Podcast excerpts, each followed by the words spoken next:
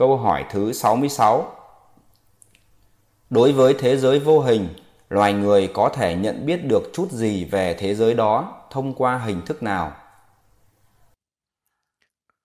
Đối với thế giới vô hình, loài người có thể nhận biết được chút đỉnh. Khi khoa học vật lý tiến cao, khi họ tìm ra được hạt hồng ngoại, họ thấy được cõi vô hình.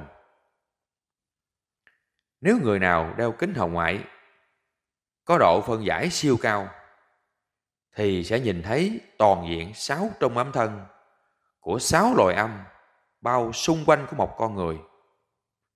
Giúp có, xúi dục làm bậy có. Nhất là về linh thiêng, cũng như dụ tu theo các đạo ở trái đất này.